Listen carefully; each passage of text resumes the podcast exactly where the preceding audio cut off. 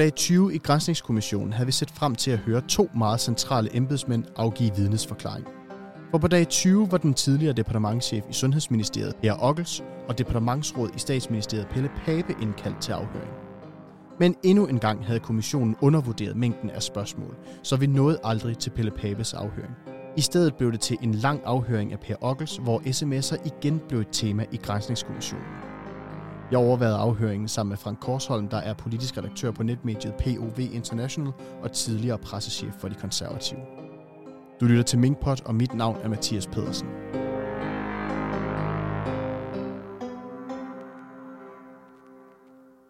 På dag 20 var der jo skemalagt to afhøringer, men øh, vi nåede sådan set kun den ene. Vi kom aldrig rigtig videre fra øh, Per Ockels, den tidligere departementchef i Sundhedsministeriet. Nej, vi, vi skulle også have haft øh, departementsråd Pelle Pape fra statsministeriet, men øh, han er så udsat til et senere tidspunkt. Det trak ud. Jeg tror, vi blev færdige ved 16-tiden, og øh, det var oprindeligt fastsat til, til middagstid, så de tre timer blev til seks timer i stedet for. Men øh, han har jo også en ret central rolle i hele den her sag her, fordi at, øh, at Sundhedsministeriet jo har jo været placeret meget centralt i hele håndteringen af coronapandemien. Meget naturligt, kan man sige. Ja, ja, for søren da. De har jo haft alle de centrale styrelser, Sundhedsstyrelsen, øh, Lægemiddelstyrelsen, øh, Statens Serum Institut og vist også øh, Patientstyrelsen. Så de har alle de centrale styrelser, som er fremme under coronakrisen. Så de er en helt, helt central øh, position, som øh, både Magnus Heunicke og hans departementchef Per Ockels har haft. Men hvis vi så drejer hovedet mod the selve uh, Mink-sagen, og hele grunden til, at vi jo sidder i øh, uh, Grænsningskommissionen og følger afhøringerne tæt, det er jo på grund af den her smitte, der opstår blandt mink. De er jo uh, vanvittigt tydeligt faktisk allerede har en, en lille snas af en bekymring omkring uh, minkbesætningen i Danmark. Ikke meget, men en lille, faktisk allerede i begyndelsen af 2020. SSI konstaterer i hvert fald, at vi har mink i Danmark, og at det er, kan potentielt være en, en, en, noget, man skal holde øje med. Ikke mere end, end, end det på det her tidspunkt, men de konstaterer, at vi har det. Ja, det er rigtigt. Det, det, det er jo hele det der nye begreb, som vi har lært, zoonoser, altså at smitte kan springe fra dyr til mennesker, fra mennesker til dyr, fra dyr til dyr, og fra mennesker til mennesker. Vi, vi fik sådan en lang øh, opremsning af smittekæderne. Men zoonoser er ligger næsten i ordet med zoo, at det har altså med dyr at gøre, og vi ved jo, at, at, øh, at øh, coronaen, efter hvad vi er oplyst i hvert fald, er, er udspringer jo af flagermus i, i Kina, i, i provinsen Wuhan. Og, øh, og der har de jo så bekymring, er der andre dyr, det kan springe fra os, og hvad har vi af, af dyr i Danmark? Vi har masser af dyr, men vi har ikke noget tilsvarende som den danske minkavl, som jo er en, en øh, udgør omkring 15-18 millioner i, i små buer og øh, på et lille areal som Danmark. Så derfor opstår bekymringen, en lille bekymring, som du selv siger, en lille bekymring for, og det kan også være, at, at vi kan få øh, en zoonose i Danmark fra, fra mink. Ja, som de siger, det er ikke den voldsomt store bekymring fra begyndelsen, men det er en lille note i hvert fald, ja, at det er ja. konstatering, at vi har dem i hvert fald. Ja. Øhm, men så øhm, vender vi hovedet mod den øh, 9. Juli, hvor øh, Sundhedsministeriet jo får en henvendelse fra Danmarks Radio med en forspørgsel omkring smitte mellem husdyr og mennesker, og øh, særligt mink. Og øh, det gjorde de jo grundet den her situation i øh, Holland. Og det er jo her, hvor der øh, for første gang sådan for alvor øh, blinker en øh, rød lampe ind i Sundhedsministeriet, og særligt hos Magnus Heunicke. Ja, det gør der, og øh, han ryger op i det røde felt øjeblikkeligt, har vi jo hørt vi jo fra hans afhøringer i sidste uge, og øh, vil have al information frem for Holland. De slår deres mink ned i Holland, og øh, tager jo også senere en beslutning om at, at nedlægge deres erhverv, altså forbyde minkavl. Det har vi jo trods alt ikke gjort i Danmark. Vi har et midlertidigt forbud frem til 2023. Men altså, han, han siger jo gentagende gang, at vi skal have et fagligt grundlag at stå på, et rigtigt fagligt grundlag. Så ministeriet bliver jo sat i gang til at hive al information ud af, af, af Holland. Hvad har de gjort dernede, og hvad der sket dernede. Øh, men på det tidspunkt har vi jo ikke et tilfælde i Danmark, men altså man er bevidst om, om Holland. Vi får jo de der tilfælde omkring den 15. juni i Nordjylland, tre minkfarme, der bliver smittet. Og her der beroliger Ockels, øh, Magnus Heunicke en lille smule. Han kan så ikke lige helt huske konkret, hvordan han, øh, han gør det, men, men han konstaterer ligesom bare, at efter de i hvert fald har, har fået styr på det der tilfælde, så øh, falder Magnus Heunicke en smule ned igen. Jo, jo men øh, smitten øh, går jo også ligesom væk. Altså, man hører ikke meget om, om smitte minkfarme i, gennem hele sommeren, gennem hele juli, men så kommer den jo lige pludselig tilbage og får lov til at lige så langsomt udvikle sig og springe fra minkfarm til minkfarm igennem august, og for så vidt også september. Og da man kommer hen til midten af september, så står man jo lige pludselig med et problem. Har rigtig mange minkfarme, der er smitte, og man har ikke begyndt at slå nogen af dem ned endnu, fordi Måns Jensen har jo anlagt en ny strategi, som er isolation og inddæmning. Altså han vil forsøge at redde de her minkfarme fra at, at uh, blive slået ned, altså fordi man ved også, at, at coronaen eller covid-smitten i de her mink, det, det er jo ikke sådan, minkene falder døde om, ligesom mennesker, men han vil ligesom give dem en chance. Han giver erhvervet en chance, hvilket jo senere fælder ham som minister. Og smitten starter ligesom at sprede sig på de her farme her, i hvert fald i, i øh, september måned, der begynder det ligesom at gå stærkere og stærkere, og det er også der, at øh, Statens Serum Institut begynder sådan at, at give nogle advarsler hen, hen ad vejen. Og øh, der ved vi jo, at der er det her forberedende møde i økonomiudvalget øh, den, øh, den 23. september. Og øh, her der er øh, Henrik Studsgaard og øh, Per Ockels jo sådan set øh, rimelig øh, uenige omkring situationen. De, øh, de bliver i hvert fald... Øh, der opstår i hvert fald en diskussion på det her møde her mellem Henrik Studsgaard fra øh, Fødevareministeriet og så Per Ockels fra Sundhedsministeriet. Ja, de synes jo ikke, de gør nok.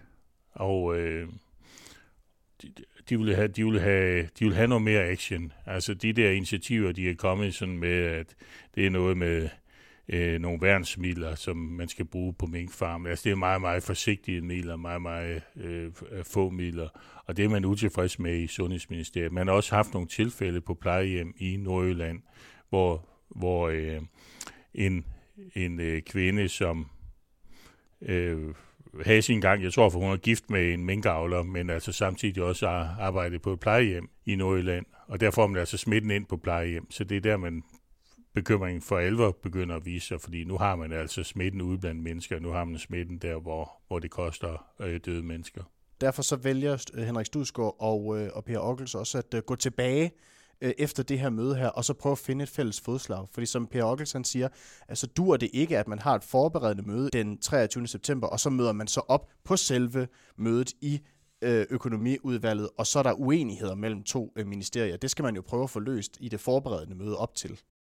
Ja, det, det, det er rigtigt. Øh, men alligevel så sker der jo ikke rigtigt det covers, altså det beslutningsgrundlag, som, som skal ind til økonomiudvalgsmødet den 30. september. Det er jo ikke noget, der løser noget som helst. Det er jo meget vagt, og Magnus Heunicke er jo heller ikke tilfreds med det.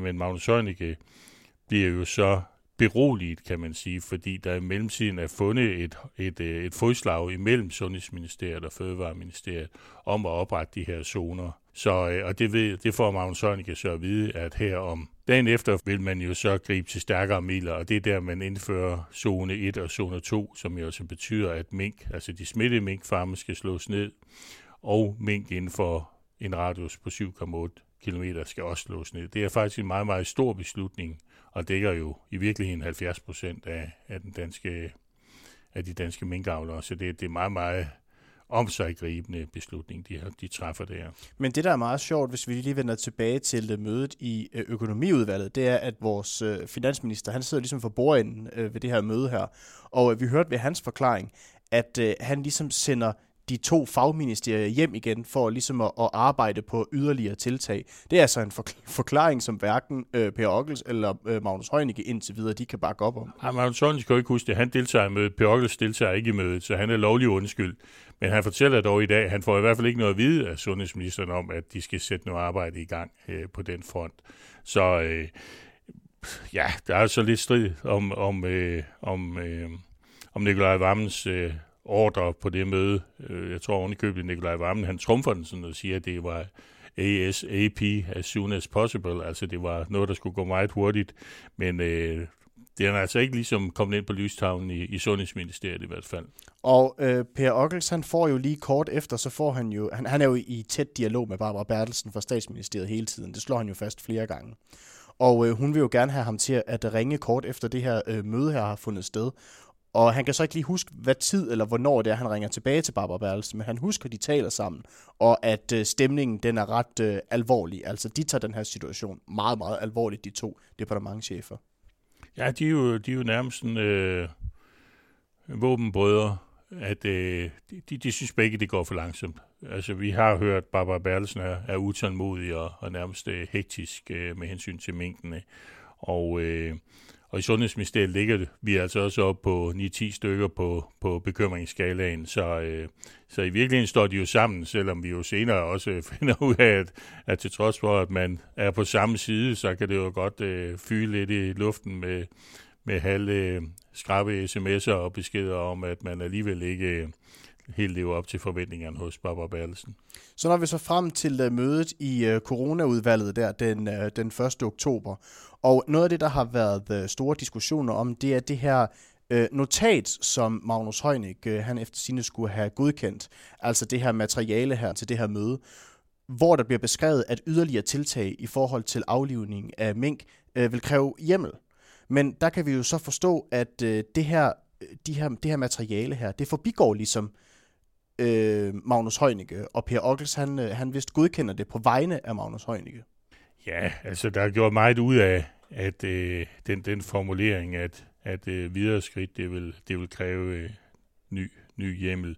Men altså, Per Ockels ligger ikke noget i det, fordi det, det er slet ikke der, man er. Men, øh, og den beslutning, man jo træffer på COVID-udvalget den 1. oktober, er jo meget vidtgående. Det er, som, som jeg nævnte før, 70 procent af de danske minkavlere, der bliver berørt af den.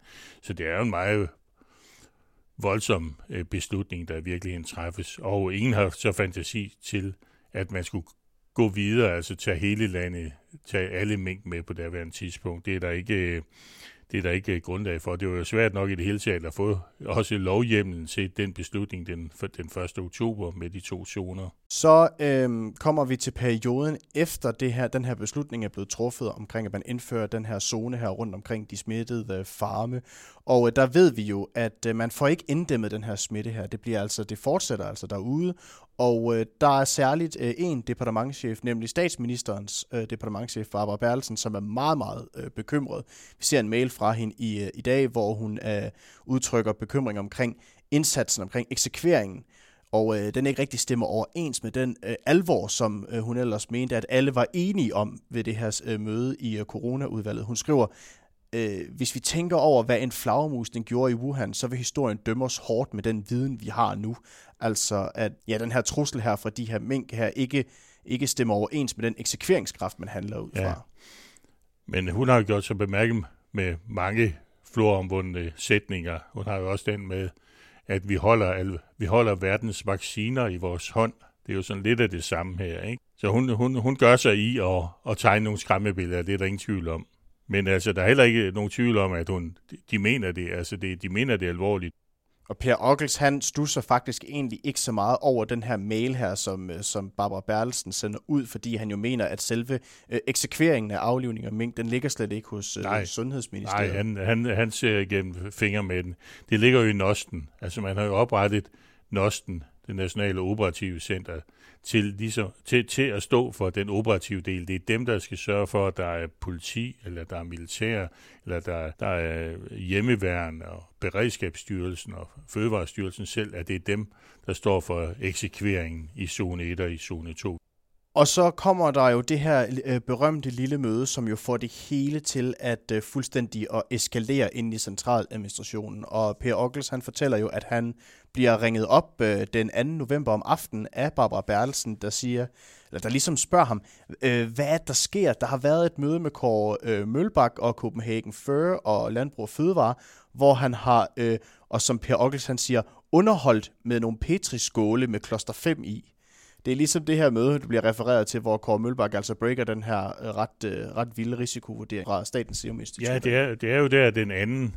november, at Kåre Mølbak har fastsat et møde sammen med veterinærdirektør Hanne Larsen fra Fødevarestyrelsen, hvor de skal tale med Minkavlerforeningen og Copenhagen før. Men på det der møde, der taler, jeg ved ikke om han taler over, så det, det, det, det øh, tror sådan set, uh, han tænker sig ikke rigtig godt om, hvad det er, han ser med, øh, mellem hænderne, men han fortæller i hvert fald Minkavlerforeningen, at, at øh, nu begynder det hele at, at stramme det til, og øh, vi kommer med en ny risikovurdering, og i den risikovurdering, der kan en af konsekvenserne nok blive, at de ikke får lov til at, at have mink øh, i næste år. Det bliver nærmest sådan helt tragisk komisk, da han fortæller om det under afhøringerne i dag, altså fordi han jo netop bruger ordene, at Kåre Mølbak han har underholdt Copenhagen Fur med Petri skole med kloster 5 i. Det er meget tydeligt at se, at Per Ockels han er altså meget utilfreds med den udmelding, der ja, kommer til Copenhagen ja. Fur, for den, før den når hans ja. bror. Han er vred på Mølbak, men han forsvarer ham jo også lidt i den forstand, at han, Mølbak vidste ikke helt var klar over, hvad det var, han,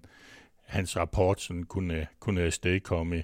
Altså for, for Per Ockels, som jo færdes i et politisk miljø, der er det nok lidt mere naturligt, at man kan se konsekvenserne af en, øh, af en, af en rapport, hvilket, øh, hvor, hvor det skal drive hen politisk. Og han bruger sådan en formulering, at, at det, som der stod her, det kunne en, det skulle, behøver man ikke at have en HF enkeltfase eksamen i politisk analyse for at kunne finde ud af, hvad, det, hvad der her kunne komme til at ske. Så, øh, men øh, det har Kåre Mølbak så til synligheden ikke. Og øh, det er også derfor, han siger, at når de så når frem til mødet i koordinationsudvalget den øh, 3. november, så er der ligesom ikke rigtig noget at rafle om. Altså, der er ikke rigtig nogen forhandling, der er ikke rigtig nogen diskussioner på bordet. Der er kun én vej, der er kun én løsning. Der ja, er ingen det er alternativer. For, det, er jo, det er jo fordi konklusionen i den risikovurdering, den er så klar, at fortsat mink i Danmark vil udgøre en alvorlig øh, risiko for folkesundheden. Og der, der, der, øh, som Per Ockel siger, han gentager det 10 gange i dag, der er kun én naturlig konsekvens af den konklusion, og det er at slå alle mink ned, slå alle mink ihjel. Og han fortæller jo også, at det er også det, som, som Kåre Mølbak i hvert fald mener. Øh, han, det er lidt svært at få ham til at sige det, men, men han, han hævder dog, at han har sagt det til partilederne. Der er et partiledermøde. Det er lidt uklart, hvad det er for nogle parti, ledere, der har været inde den 4. november, dagen efter øh, beslutningen. Øh, det er måske kun øh, regeringsparlamentariske grundlag, altså de røde partiledere derinde, men det, det står lidt uklart. Men her skulle Kåre Mølbak altså have sagt, at det er den naturlige konsekvens af risikovurderingen at slå alle mink ned.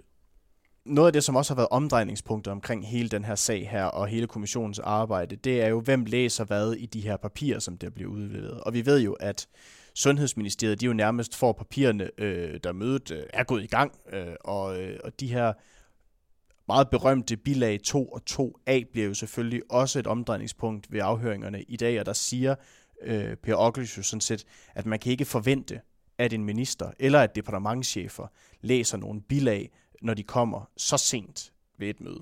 Nej, han siger, at under normale omstændigheder vil man jo læse, vil en departementchef læse det hele.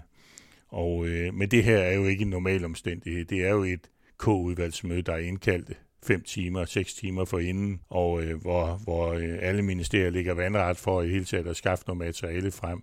Og det der materiale, bilagene, det ene bilag kommer jo fra Fødevareministeriet, og det er der, der står, at, at, øh, at der ikke er lovhjemmel til de to modeller, som, som omtales deri.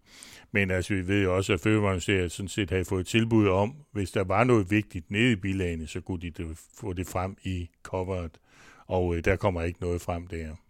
Og der bliver også spurgt om, hvorvidt der har været... Øh om hvorvidt der ikke var behov for en læsepause, når nu bilagene og Ja, det blev det faste spørgsmål.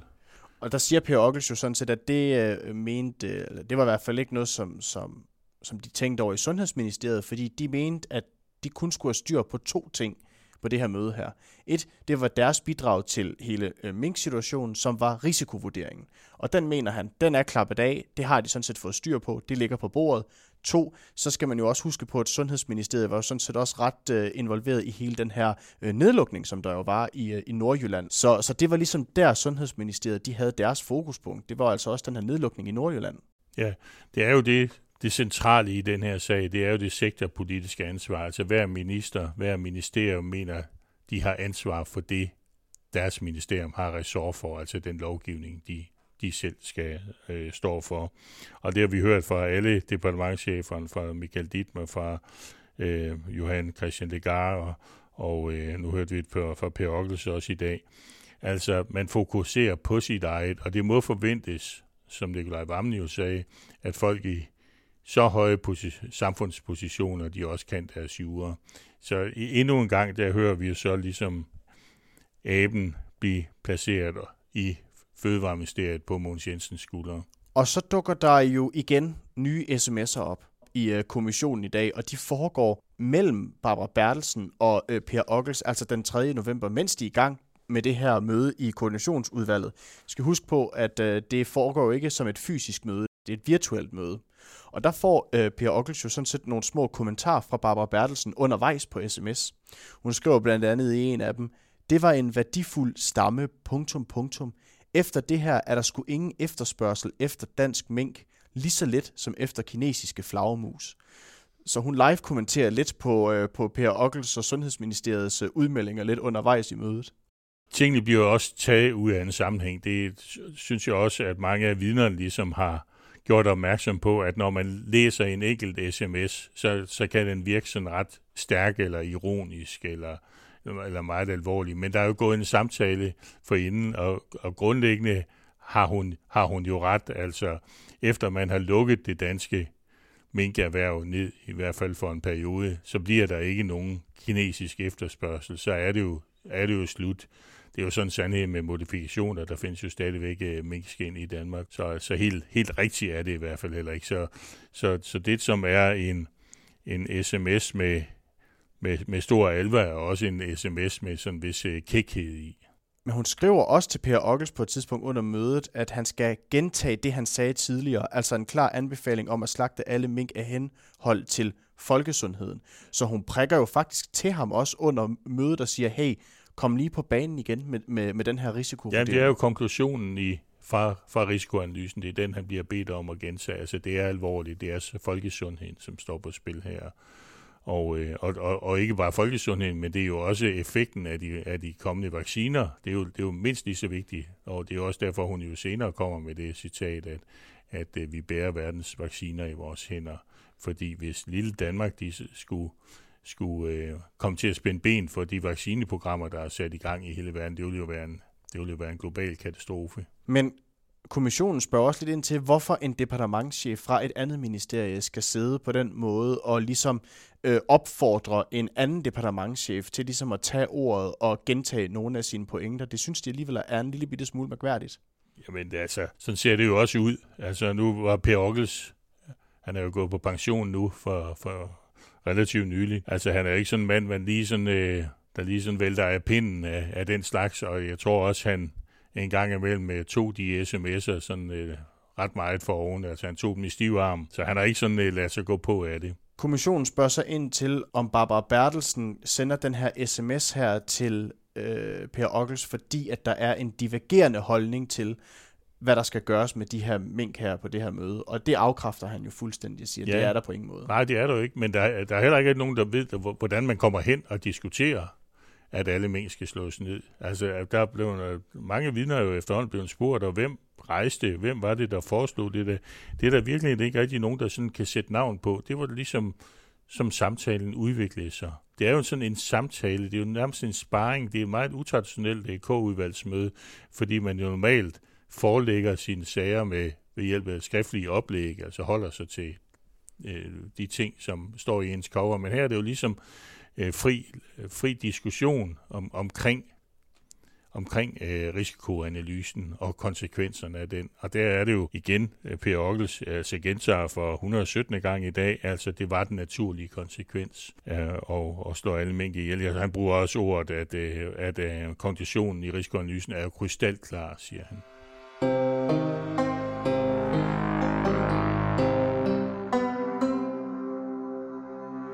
Vi har jo siddet i øh, kommissionen nu i rigtig, rigtig mange timer efterhånden. Og øh, det er lidt som om, at når man sætter sig i stolen om morgenen, så har man en klar fornemmelse af, hvor de her afhøringer her, de bevæger sig hen af. Men det er som om, at der altid alligevel kommer en lille overraskelse. Ja, og overraskelsen her, den lå jo ligesom i det pressemøde, som så kommer dagen efter den fjerde, hvor, hvor øh, Mette Frederiksen jo offentliggør beslutningen i forhold til, til befolkningen, og øh, sundhedsministeren er på, jeg tror også øh, Rigspolitichefen er på, Tjokkel Fode, men så er Kåre Mølbak jo også på.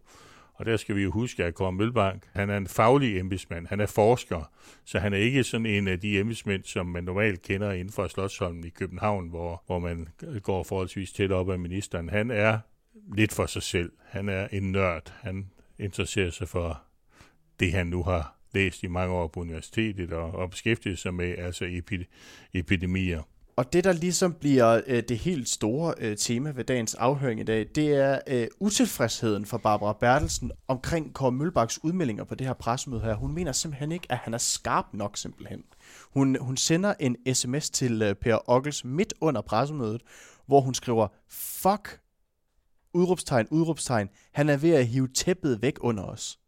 ja, men det er, jo, det er jo fordi, at han, som vi nævnte før, han er faglig direktør, og han kan ikke rigtig læse sådan det politiske sprog. Han ved ikke rigtig, hvordan han skal agere i, i hele den her politiske mølle, som han jo meget ufrivilligt er blevet øh, kastet ind i. Og, og, øh, og så, så han begynder jo sit pressemøde meget teknisk. Han begynder at tale om om, om øh, ja, han har sagt, hvad der står i bilagene i den risikovurdering. Han taler om, om spike-proteinet og, og, øh, og mutationer, så der er ingen, der forstår, hvad det er, han siger. Og, øh, og der vil de gerne have ham. Det vil Barbara Berlsen, der jo så sender sms til Per Ockels og beder ham om at, at, at kontakte øh, Mølbak, og, og det gør han så også via sms, hvor han så siger, hold dig til risikoanalysen, sig hvad der står i risikoanalysen, det er klart nok. Lad, kom væk fra det spor, du er på. Du skal over og, og, og, og snakke om alvoren i det her. Lad os lige dvæle lidt ved det et lille sekund. Altså, de står på et pressemøde den 4. november. Det foregår også digitalt.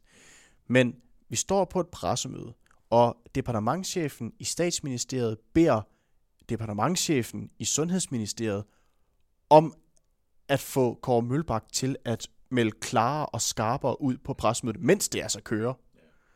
Og Kåre Mølbak, han ser jo den her sms. Ja, det er, det er jo filmet. Man kan faktisk gå ind og finde det på nettet, øh, på, øh, hvor man ser, at Kåre Mølbak, han kigger ned på sin telefon. Han sidder hjemme og, og er med på en Skype, og der kan man så se, at den her sms tigger ind, mens Mogens Jensen faktisk øh, taler, så, så han læser sms'en der. Og, øh, og det er jo beskeden fra Per Ockels om, at nu må du altså lige komme ind i kampen her og, og forsvare regeringen, og, og, og hvis du ikke kan finde på andet at sige, så gentag dog i det mindste konklusionen i, i øh, fra risikoanalysen om, at fortsat mink i Danmark, de udgør en alvorlig risiko for, for folkesundheden. Og det her, det fortsætter faktisk lidt fra Barbara Bertelsens side af i nogle af dagene efter med de her sms'er her til Per Ockels omkring den manglende, hvad skal man sige, den manglende skarphed og klarhed fra myndighederne om, at de øh, altså har anbefalet, altså det er det bare, ord Barbara Bertelsen, hun bliver ved med at bruge, det er, at man har altså anbefalet, at man skulle slå alle mink ned af fra Statens Serum ja, Institut. altså Barbara Bertelsen ville gerne, kunne godt tænke sig, at Kåre Mølbak ligesom gik forrest med fanen og sagde, at det er, det er vores klare anbefaling, at alle mink skal slås ned. Men Kåre Mølbak har jo sagt, at øh, han vil godt holde anbefalingerne ud i strakt arm. Altså han beskæftiger sig med analyser og rådgivning. Det er altså et andet spor, som han ikke, som han ikke beskæftiger sig med. Og jeg tror faktisk også, at Per Ockels i dag siger, at han eksplicit har bedt Gård Mølbak om ikke at, at rådgive. Beslutningerne er en politisk beslutning, så de, de skal komme med et fagligt stærkt grundlag, og så må vi træffe en politisk beslutning oven på den. Og det kunne jo også have været den anden beslutning, der blev truffet. Det har jo ikke nødvendigvis været den beslutning, som man traf men det var den beslutning, der blev truffet, altså alle danske mink skal, skal, slås, skal slås ihjel. Og det er fordi i risikovurderingen, der står der jo ikke, Statens Serum Institut anbefaler, at man afliver alle mink øh, i Danmark. De, øh, deres hovedkonklusion er jo, at en fortsat minkavl i Danmark ja. vil udgøre en risiko for folkesundheden. Barbara Bertelsen vil gerne have, at de går ud og stiller sig helt frem og siger, at det er på deres øh, øh foranstaltning, at de har truffet den her beslutning. Ja, hun så gerne, at man skubbe fagligheden forrest, ikke? Sådan den blev mere uangribelig. Oppositionen er jo også ved at komme i omdrejninger på det tidspunkt, at, at hvad er det her? Det er jo en stor beslutning, og Venstre har jo et bagland i blandt det, blandt det, i landbruget. Og, så, så det er jo en kæmpe beslutning, der bliver truffet. Og, men kan man skubbe fagligheden for, foran sig, så, så kan man gemme sig bag ved den og hele tiden øh, henvise til Kåre Mølbak. Jamen det Kåre Mølbak sagde, at det var den eneste rigtige, men det kan man ikke rigtig få Kåre Mølbak til. Men altså, Per Ockels jo ikke nogen tvivl tilbage. Altså, det var den eneste logiske beslutning. Det var en naturlig konsekvens, gentager gentager han. Men altså, han får jo den besked. Jeg tror også, at Mølbak i dagene efter den 5. 6. laver nogle interviews med pressen, hvor han lægger afstand til kloster 5 og øh, også eksplicit siger, at det er jo ikke vores anbefaling at stå alle mængden ned. Og det bliver udlagt som om, at han ligesom ja, skyder benene væk under regeringen. Det bliver i hvert fald udlagt af Barbara Berlsen som, som, øh, som illoyalt. Øh, det er ikke et ord, hun bruger, men hun bruger tværtimod, hun bruger faktisk noget, der er stærkere. Hun, hun, hun siger jo, at han er totalt kujon. Han er, han er en total fej kujon, siger hun om Mølbak. Ja, hun skriver faktisk en sms til øh, Per August den 5. november, hvor der står, at skulle virkelig ikke i jorden over for Mette det, han gør. Han ved udmærket godt, hvad det betyder. Så han kommer med risikovurdering, som er helt klar. Når regeringen træffer den eneste beslutning, der skal træffes øh, på baggrund af hans anbefalinger, er han en total fej kujon, som ikke vil tage del i ansvaret. Øh, så hun taler jo virkelig, virkelig med store bogstaver, fordi at Kåre Mølbak ikke øh, går ud og tager den her på sin kappe også. Ja, det gør hun, men man kan også se og høre på Per Ockels, at det, der går hun altså også over stregen. Altså, Per Ockels har et blødt punkt for Mølbak, til trods for, at Mølbak har talt over sig i øhm, den 2. november hos øh, Minkavlerforeningen og Copenhagen 40, så har han alligevel et blødt punkt for Mølbak. Han kan godt lide Mølbak. Mølbak er en forsker, Mølbak er ikke en, han er ikke en total fej kujon, og han er, ked, han er faktisk meget, meget ked af, øh, hvor han også henvender sig til pressen, og så, altså, ked af, at sådan en sms den nu bliver udlagt øh, på den måde, som det vil blive i pressen. Det fortjener Mølbak ikke. Mølbak har gjort en kæmpe indsats under den her coronakrise, som vi jo stadigvæk er i, øh, men som er jo øh, meget voldsom også der sidste år, som jo førte til beslutningen. Så, så, øh, så øh, Per Ockels tager helt klart Mølbak i, i forsvar. Kommissionen spørger Per Ockels, hvad er det lige, de her sms'er her reelt går ud på? Og der er Per Ockels meget, meget klar i sit svar og siger, at det er fordi, at øh, det her det begynder at blive en rigtig, rigtig svær sag øh, for regeringen. Og regeringen tåler ikke ret meget kritik, for han faktisk sagt. Jamen, øh, det er jo fordi sagen den begynder jo at rulle øh, lige så langsomt. Øh, det er klart, at at slå alle danske mink ihjel, det er jo ikke en beslutning, som øh, man træffer hver dag. Øh, og det er jo heller ikke en beslutning, som, øh, som man kan forvente bliver godt modtaget alle steder, slet ikke blandt de minkavlere, som har nyt godt af deres erhverv igennem ja, generationer. Så, så det er, og dem, der er vant til at færdes i det politiske miljø, de, de kender de der vilkår. De ved, at kritikken vil komme, og derfor skal vi være et skridt foran. Vi skal være forrest øh, med kommunikationen på det her. Og det er man jo ikke, når det er sådan, at Mølbak til synland ikke bakker 100% op om den. Men det, det, det gør han jo i virkeligheden. Man kan bare ikke få ordene ud, af han, ud over hans læber. Men Mølbak har jo også siddet i Mink-kommissionen og sagt, øh, at, øh, at det var en naturlig konsekvens. Han er også blevet citeret for at sige, at mink, minkavl er uforenelig med en pandemi. Men Per Ockels, han, han, han pointerer også, at, at han jo faktisk mener, at kritik var fuldstændig uundgåeligt i den her sag her, fordi at øh, at beslutningen jo var så stor og havde så store konsekvenser for de her minkavler her. Så han sagde, at det var forventeligt, at der ville komme kritik. Og han synes måske, at regeringen de var øh, lidt for ømskillet, når det kom til, til at, øh, at få kritik i pressen for eksempel. Ja, øh, det skal jeg ikke gøre mig klog på, hvor, hvor tykhudet man skal være for, for at få kritik, men, øh, men øh, kritikken blev jo også voldsom. Altså, som sagt, det var en snibbold, der begyndte at rulle ret hurtigt, og øh, der går jo kun 4-5 dage, før det er en kæmpe regeringskrise. Så, øh, så efter det er den, den 8. november, altså fem dage efter beslutningen er truffet, så er det jo, så er regeringen jo en, på vej ind i sin hidtil største politiske krise, en krise, som den jo stadigvæk slås meget, øh, som stadigvæk glæber til den, og ikke mindst også fordi, at krisen er jo ligesom rykket en tak øh, til højre eller til venstre, og nu også er en sms-krise.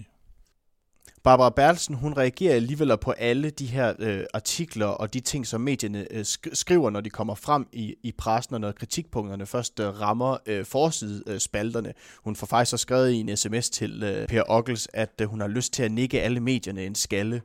Øh, og der, der, altså Peter Ockels, han siger, vi kan ikke håndtere alle kritikpunkter fra pressen af. Vi er også nødt til at lade noget af det ligesom bare, øh, bare passere, øh, fordi det var forventeligt, siger han. Jo, men øh, Barbara Bertelsen er en departementchef, som man ikke har set tidligere. Og det, og det virker jo til, at hun sover med et lat maskingevær under hovedpuden hver eneste dag. Så, øh, man kan forvente sig hvad som helst. Men Per Ockels tager det jo, som vi nævnte før, hun tager, han tager jo noget af sms'erne i stiv arm. Der kommer jo nogle, en stribe sms'er en sen aften også, hvor han stort set ikke svarer hende, men øh, han svarer hende med et godnat. Så godt.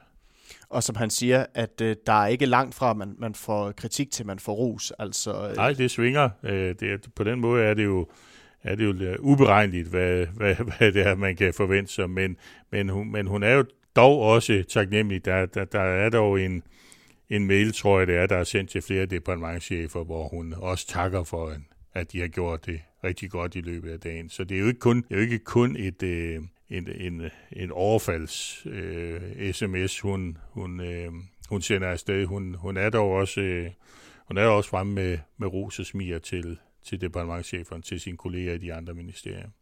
Så hvis vi skal lige runde den her afhøring af, som jo endte med at blive en lang øh, affære, så øhm, i forhold til hjemmels spørgsmålet, så er det jo egentlig ikke rigtig noget, Per Ockels han, øh, han rigtig har beskæftiget sig med. Og han fortæller også, at det jo først er den, øh, at han fortæller, at øh, det først er den 8. november cirka, at han også bliver orienteret omkring det manglende hjemmel øh, efterfølgende. Og grund til, at han, han, han ikke har beskæftiget sig med det, det er fordi, at han fra start af har været fast øh, fastlåst på, at det ligger ikke i epidemiloven, så det vil sige, at det ligger ikke hos Sundhedsministeriet. Ja, det er jo, det er jo en, har vi jo set udspille sig den kamp mellem Sundhedsministeriet og Fødevareministeriet, hvor man i Fødevareministeriet forsøgte at spille bolden over til Sundhedsministeriet. Hvis man skulle gå videre, så må de finde hjemmel i epidemiloven, men den blev jo ret hurtigt kastet tilbage til Fødevareministeriet. Så han runder ligesom også afhøringen af med at sige, at selve risikovurderingen, den lå i Statens Serum Institut, men risikohåndteringen, den lå altså i Fødevareministeriet. Den lå i Fødevareministeriet, og den operative del lå så i, i Nosten. Så, så han er home safe.